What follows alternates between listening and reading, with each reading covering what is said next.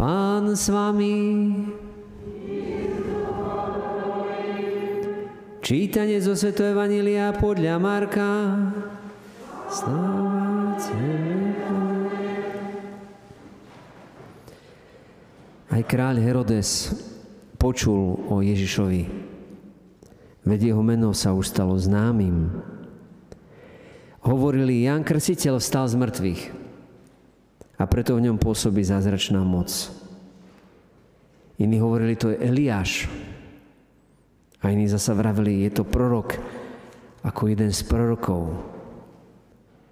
Keď to Herodes počul, povedal, to vstal z mŕtvych Ján, ktorého som dal sťať.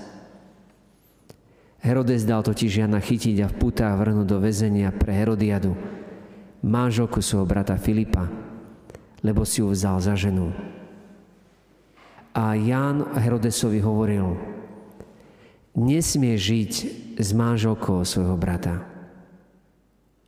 Herodes, Herodias mu strojila na úklady a chcela ho zabiť, ale nemohla, lebo Herodes sa Jana bál.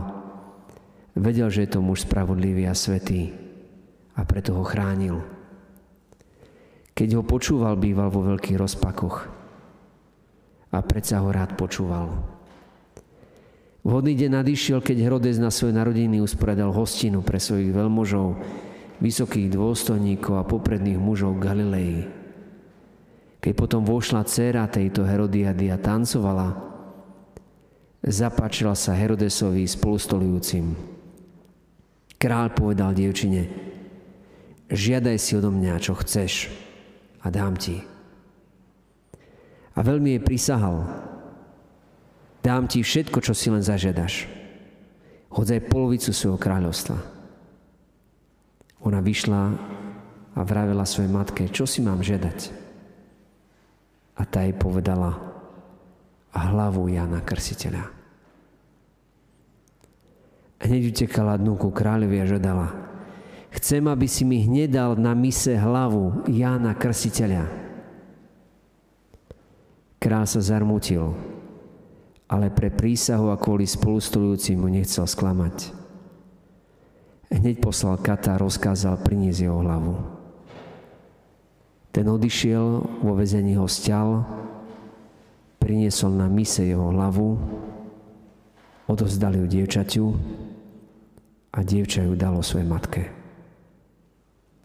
Keď sa to dopočuli jeho učeníci, prišli, vzali jeho telo a uložili ho do hrobu.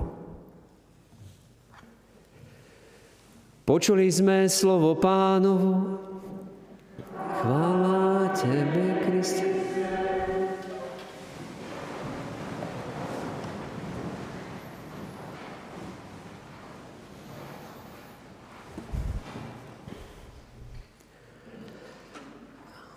Tak ohľadom aj možno prípravy na Birmovku aj pre našich mladých, možno tí, ktorí uh, sú tu neviditeľne len prítomní a možno nás pozerajú, ak nás pozrú, možno tak e, sú takí traja králi, ktorí vystupujú v týchto našich e, dnešných čítaniach. Prvý je král Dávid. Predstavuje vlastne najprv jednoduchého chlapca, ktorého si vlastne Boh vybral práve pre, tu jeho, pre jeho srdce, lebo Boh hľadí nie na vonkajšok, ale pozera na srdce.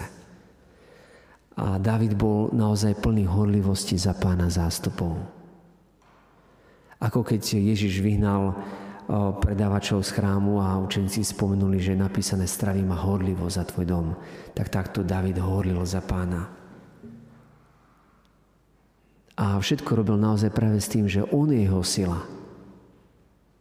To, čo sme vraveli žalme, že veľbím ťa, Pane, veľbím ťa, Bože, Ty moja spása, tak to je vlastne ako keby, veď viac menej sú to Davidové žalmy.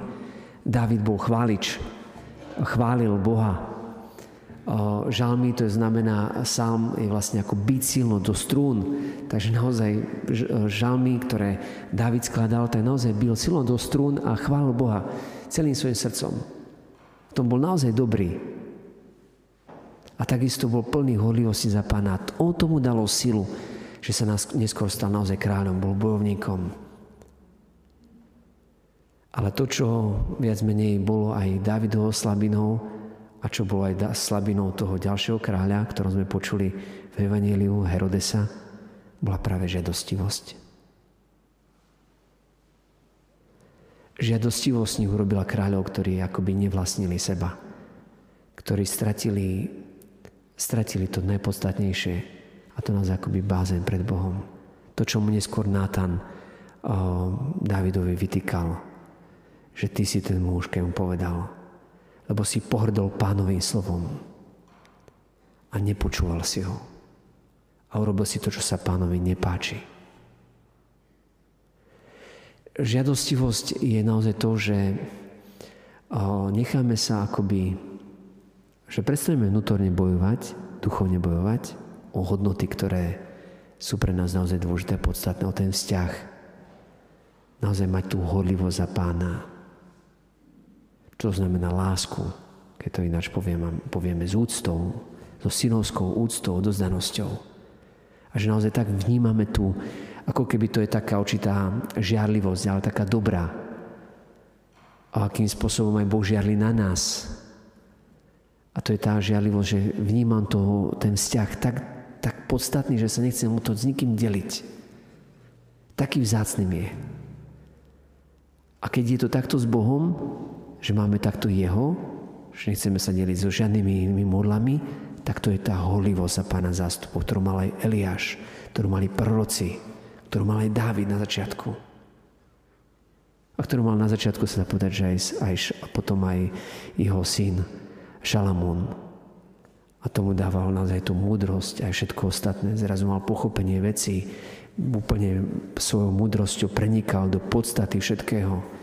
Viac menej jemu môže sa pripisovať aj kniha Kazateľ, čo je naozaj takým tiež akoby až filozofickým dielom, kde sa pozerá na celý svet a vidí márnosť všetkého, kde je podstatné naozaj len to, mať, mať ako si Boha vo svojom srdci. No a potom máme tretieho kráľa, ktorý je tam tak skrytý, ktorý je taký tichý a vôbec ho tam nevnímame, ktorým je vlastne aj Ježiš Kristus, ktorého aj práve vždy na prvý piatok pozeráme na neho ako na kráľa, ktorý má tiché, čisté, pokorné srdce. To znamená, on nás nikdy nechce používať ako veci. Nikdy nás nechce používať na svoje potešenie. Jeho pohľad je plný integrity. On ťa oblieka. On ti vracia tú svoju stratenú dôstojnosť. On ti ukazuje, akú máš veľkú hodnotu. to všetci títo, aj David, vlastne aj z Betsabe, alebo Herodes, ohľadom aj Herodiady, tak vlastne tam padli.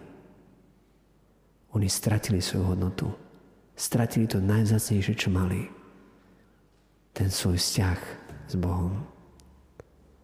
Stratili potom tú horlivosť, ktorá by ich nala naozaj k tomu, aby boli skutočne kráľmi, ktorí potom dokážu aj viesť druhých. Preto to, čo sa my musíme tak najviac báť a prečo sa potrebujeme triasť a chvieť, je, aby sme nestratili túto horlivosť za pána zástupov.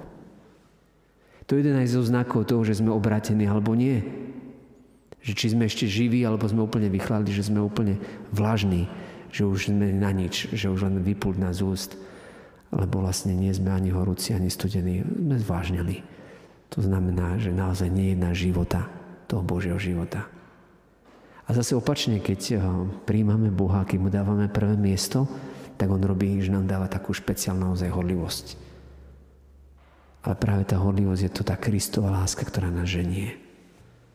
Aby sme my boli akoby tými kráľmi, ktorí slúžia, ktorí tú moc používajú na budovanie jeho ľudu, na budovanie Božieho kráľovstva a nie na využívanie a zneužívanie druhých, na svoje potešenie. Tak, pane, chceme ťa chváliť za to, že Ty nám hovoríš, že blahoslavení sú tí, čo zachovávajú Tvoje slovo v dobrom a šlachetnom srdci a s vytrvalosťou prinášajú úrodu.